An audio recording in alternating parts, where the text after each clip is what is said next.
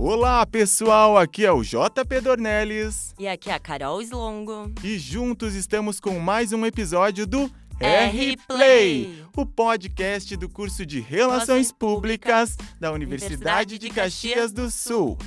E hoje nós estamos com uma convidada para lá de especial, a advogada e representante do Instituto Brasileiro de Direito do Agronegócio, Gabriela Guazelli, e ela estará trazendo dicas sobre crédito de carbono e tirando também algumas curiosidades a respeito desse assunto, não é mesmo, Gabi? Exatamente, JP e Carol, tô aqui para ajudar a esclarecer alguns cenários e falar um pouquinho, né, das, de repente até dos mitos, né, que acontecem dentro desse cenário.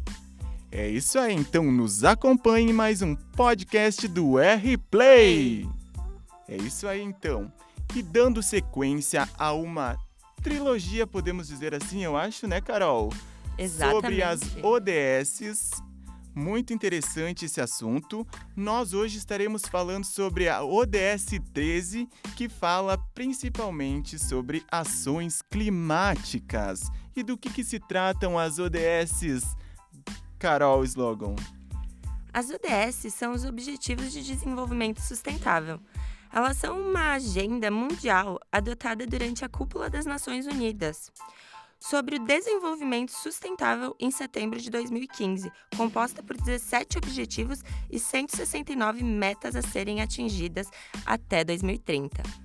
Isso mesmo! E nesta agenda estão previstas ações mundiais nas áreas de erradicação da pobreza, segurança alimentar, agricultura, saúde, educação, igualdade de gênero, redução das desigualdades, energia, água saneamento, padrões sustentáveis de produção e de consumo, mudança do clima, entre outras, e também essa que a gente traz aqui agora e vai reforçar no assunto aqui sobre a mudança do clima.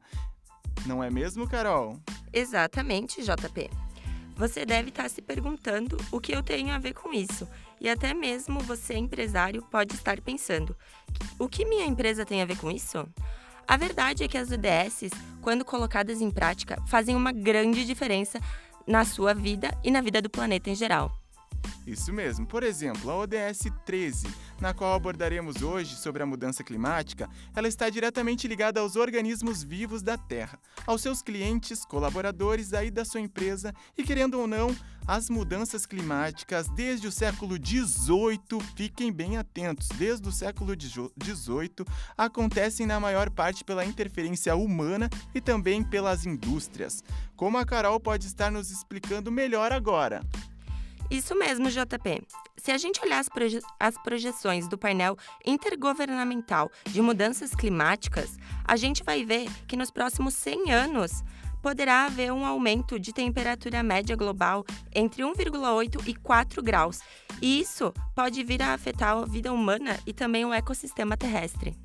E um dos fatores principais que causam o efeito estufa e as mudanças climáticas são a queima de combustíveis fósseis, que produzem gases e retêm calor. Então, parem de dizer que é só uma simples queimada, seja aqui no Mato Grosso ou no Amazonas.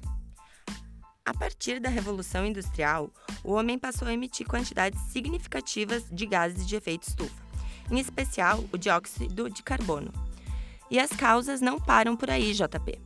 Além da queima dos combustíveis fósseis, a conversão do uso do solo, as atividades da agropecuária, o descarte de resíduos sólidos, o lixo e o desmatamento também cooperam para o aquecimento global.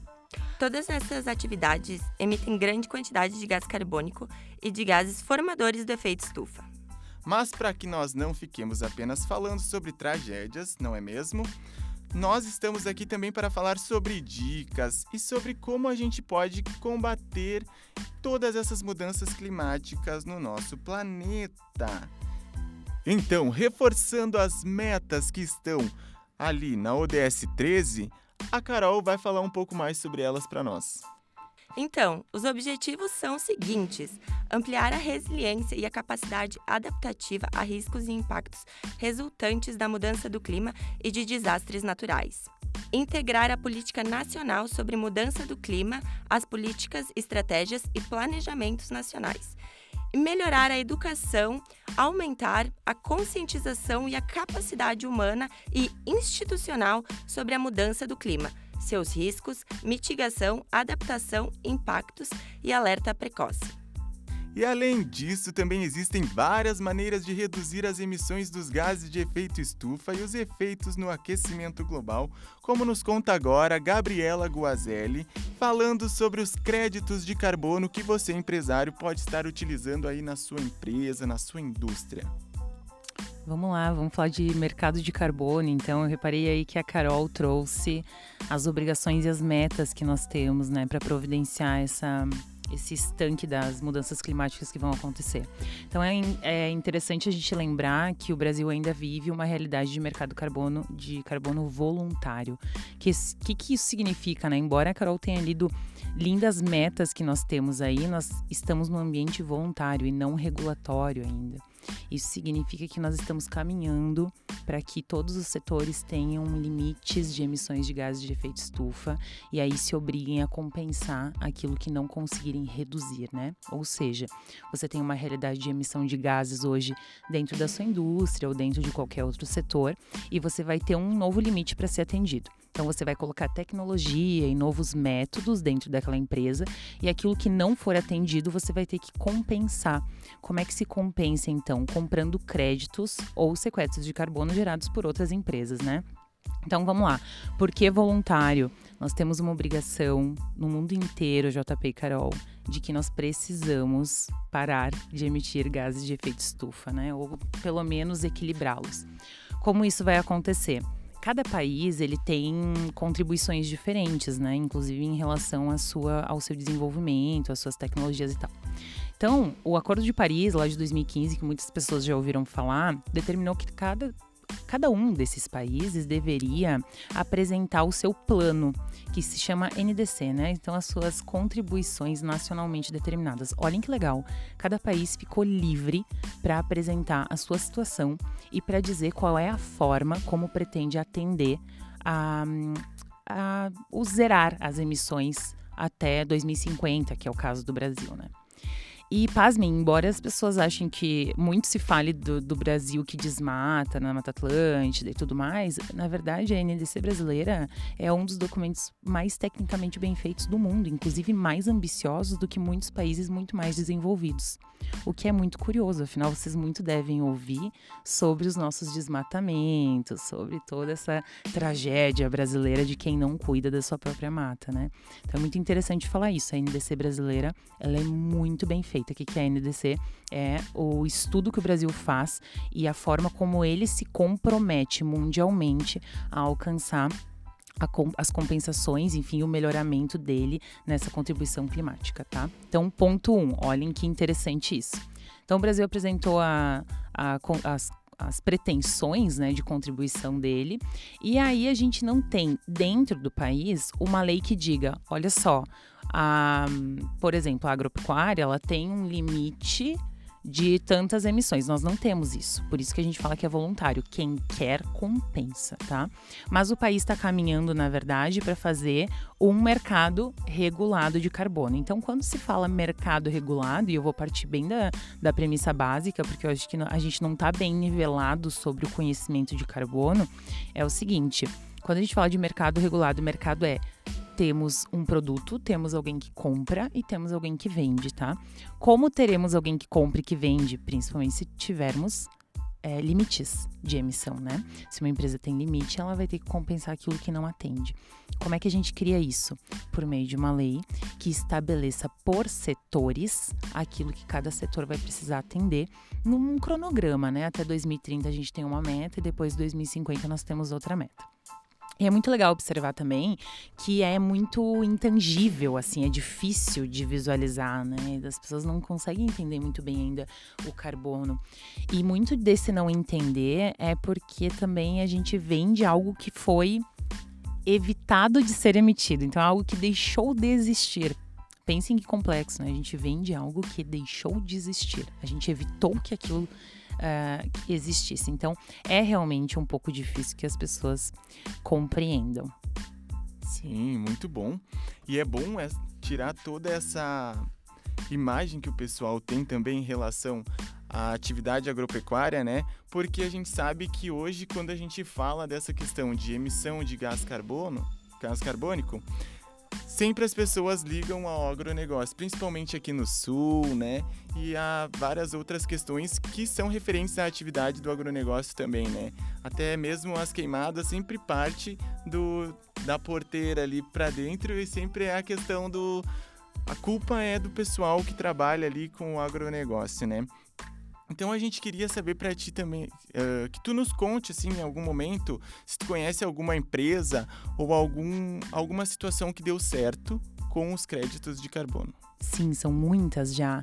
A verdade é que a gente não tem ainda o hábito, ou esse não é um assunto recorrente no nosso meio. Mas quando nós estamos trabalhando dentro, dá para ver muitos bons exemplos. Olha só, primeiro para desmistificar isso, existe o IPCC, né? O IPCC é um corpo técnico de cientistas dentro das organizações da, das Nações Unidas que se dedica exclusivamente para o estudo de mudanças climáticas. E olhem que interessante.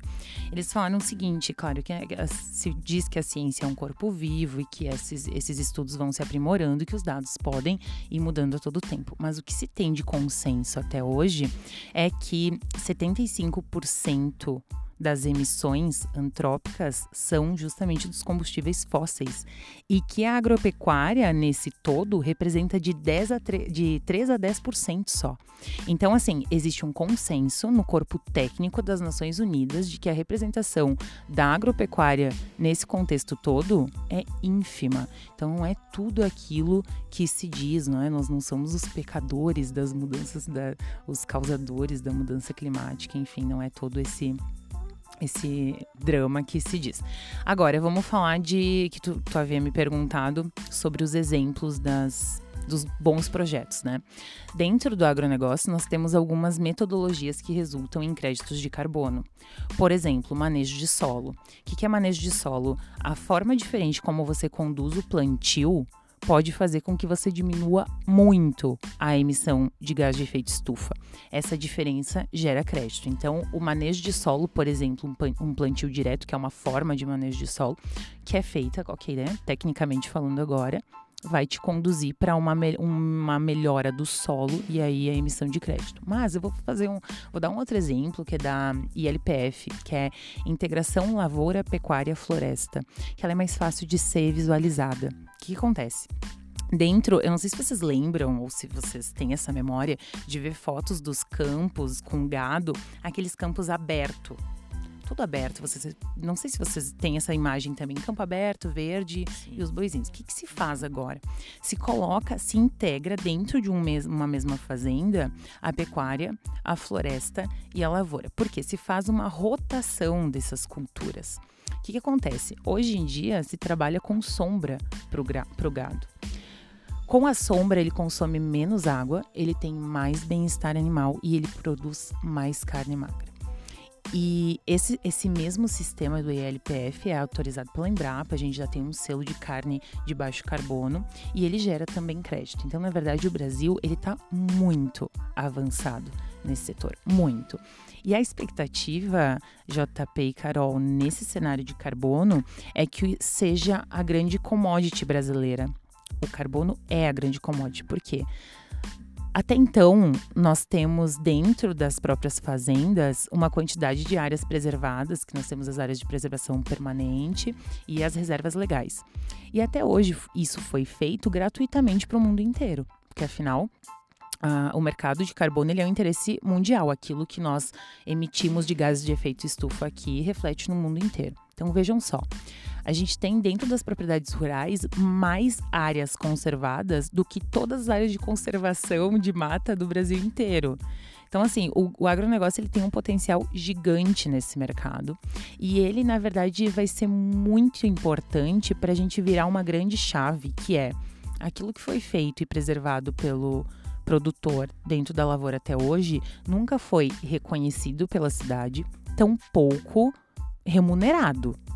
E a partir de agora, nós vamos ter um reconhecimento daquilo que o Brasil já faz. Então, quando a gente fala daquele 1% de desmatamento das árvores, das matas e tal, a gente dá muita luz para esse 1% e não dá luz para os 99% que estão sendo feitos há muitos anos e não têm sido nem reconhecidos, tão pouco remunerados. Então é a grande virada de chave, a expectativa é que agora o Brasil se coloque no cenário mundial com uma força e com uma credibilidade muito grande. Isso tudo, claro, se a gente quiser, se a gente fizer um trabalho bem feito, né? Se a gente se organizar para isso e conduzir isso da melhor maneira. Lembram que no início eu falei da NDC? Olhem só, a NDC, que é aquela meta que o país apresenta, que quer alcançar e tal, vejam, eu falei para vocês que ela é muito ambiciosa e que ela é tecnicamente muito bem feita. E percebam que não é por acaso. Na verdade, nós somos muito ambiciosos porque nós sabemos do potencial que o Brasil tem. E, sinceramente, isso é uma grande ameaça para o mundo inteiro. Porque a partir do momento que nós temos um, um produto com valor agregado de carbono, um produto sustentável e um país que cuida das suas áreas, então nós somos uma grande afronta no mercado mundial. Que bom ouvir isso, Gabi. E é bom a nível de curiosidade do pessoal aí de relações públicas e de toda a sociedade em geral, mas é bom para que a gente tenha também isso de saber que o Brasil é referência na, na questão de nesse cenário, carbono, é, nesse cenário. E, a, e, o agronegócio brasileiro é o que vem trazendo isso ainda com mais força, né? E sempre colocando em primeiro lugar a questão ambiental, como assim a gente vê também nessas ODSs, né? Mas é muito bom a gente mostrar que o Brasil sim está à frente de muitas outras outras outros países aí, né, outros povos que às vezes a gente tem como referência, mas não sabe. Não tem conhecimento. Não tem conhecimento e não sabe do que está acontecendo realmente aqui no nosso país, né? Então é muito bom isso que a Gabi nos trouxe. Então, Gabi, uh, teria mais algum outro ponto que o Brasil ele se destaca no carbono, assim, alguma coisa além do agronegócio? Que acontece? O, as emissões de carbono, para otimizar esses créditos, ela depende muito de tecnologia. Então, uh, os aportes financeiros para essa tecnologia muitas vezes têm um custo muito elevado. E o que acontece, Carol, que nós temos ainda o principal desafio, tá? Evidente, a gente pode gerar créditos de carbono dentro do agronegócio, dentro das indústrias, no transporte, que tem muita é, contribuição para a emissão de gases. Mas qual é o nosso maior desafio agora trabalhando nos bastidores? É fazer com que as medições, porque a gente tem que fazer um estudo e uma medição desse crédito de carbono que vai ser comercializado. Então, esse estudo que se faz para entender o quanto de crédito de carbono que se gera, ele ainda tem um custo muito elevado para auditoria, para realização do estudo, para certificação, para gerar credibilidade para então você comprar. Afinal, eu não posso pegar uma foto da fazenda a gente fala, olha só, aqui tem 3 toneladas de carbono ano e você pode comprar. Eu preciso é, criar uma, um inventário florestal e todo um estudo que respalde isso, né? Então, nós fazemos uma análise de solo super profunda. Então, então para fazer todo esse estudo, ele quase que se torna inviável, por exemplo, para pequeno e médio produtor. Muitas vezes a pequena indústria que também se interessa em fazer compensação não tem essa viabilidade econômica para tra trabalhar. Então, o que, que se faz hoje, tá? Hoje existe uma grande força para vamos otimizar as metodologias para entender como a gente pode baratear o custo para que todos possam alcançar essas metas, para que todos possam tomar as suas providências, para que todos possam ter tecnologia dentro das indústrias e dentro das suas cadeias, né, produtivas, enfim. Então, o investimento ele é muito grande em tecnologia, mas ele tem um retorno muito legal nos créditos de carbono, né? O crédito de carbono ele não é um meio de ganhar dinheiro, né? Mas ele vai ser um ponto essencial para o teu o, pro valor do teu, do teu produto e dependendo também da exportação para abrir portas para o Brasil fora do país aí. Então, assim, uh, acreditamos que num médio período, isso vai ser quase que essencial em alguns produtos, né, Carol? O, o país e o consumidor está cobrando muito já pelo crédito de carbono ou pela essa, por essa responsabilidade ambiental. E vocês devem ter visto isso mesmo sem ouvir falar em mercado de carbono, né? Essa cobrança pela sustentabilidade e por, esse, é, por essa importância com a sociedade, com o meio ambiente, enfim. É, essa questão de cliente tá cobrando da empresa que ela seja mais sustentável está cada vez maior, né? E mais evidente, isso aí. E isso é muito importante para a gente porque a gente traz como um exemplo né, o agronegócio, que muitas vezes é tido como o vilão, né? Então a gente está trazendo um exemplo para mais uh, empreendimentos aí, né? Que possam assim também se espelhar no agronegócio, né? Que não são só momentos uh, negros, mas sim existem várias coisas muito positivas que a gente pode estar tá tirando de lá. E a gente está falando de coisas grandes aqui nesse momento, mas também você aí, você que está nos ouvindo, que é um mero humano, você também pode estar tá contribuindo de formas simples, não é mesmo, Carol? E a gente tem aqui, ó, algumas dicas para você aí começar a fazer hoje mesmo em casa, como poupar energia elétrica, poupar água na hora do banho, né? Reduzir aquela lavagem lá da calçada do carro. Também já ajuda muito a contribuir com o, a diminuição do efeito estufa e várias outras questões sustentáveis também, né? E é isso então, Carol. A gente está muito feliz por ter recebido a Gabi Guazelli aqui, né? Advogada que representa o Instituto Brasileiro de Direito do Agronegócio. Muito obrigada, Gabi, pela tua presença aqui hoje foi de grande valia para nós. Temos certeza que o pessoal de relações públicas e toda a sociedade em geral que ouvir esse podcast tirar grandes proveitos de tudo que foi conversado aqui hoje, né? Muito obrigado e na sequência eu acho que vão ter mais podcasts do R Play.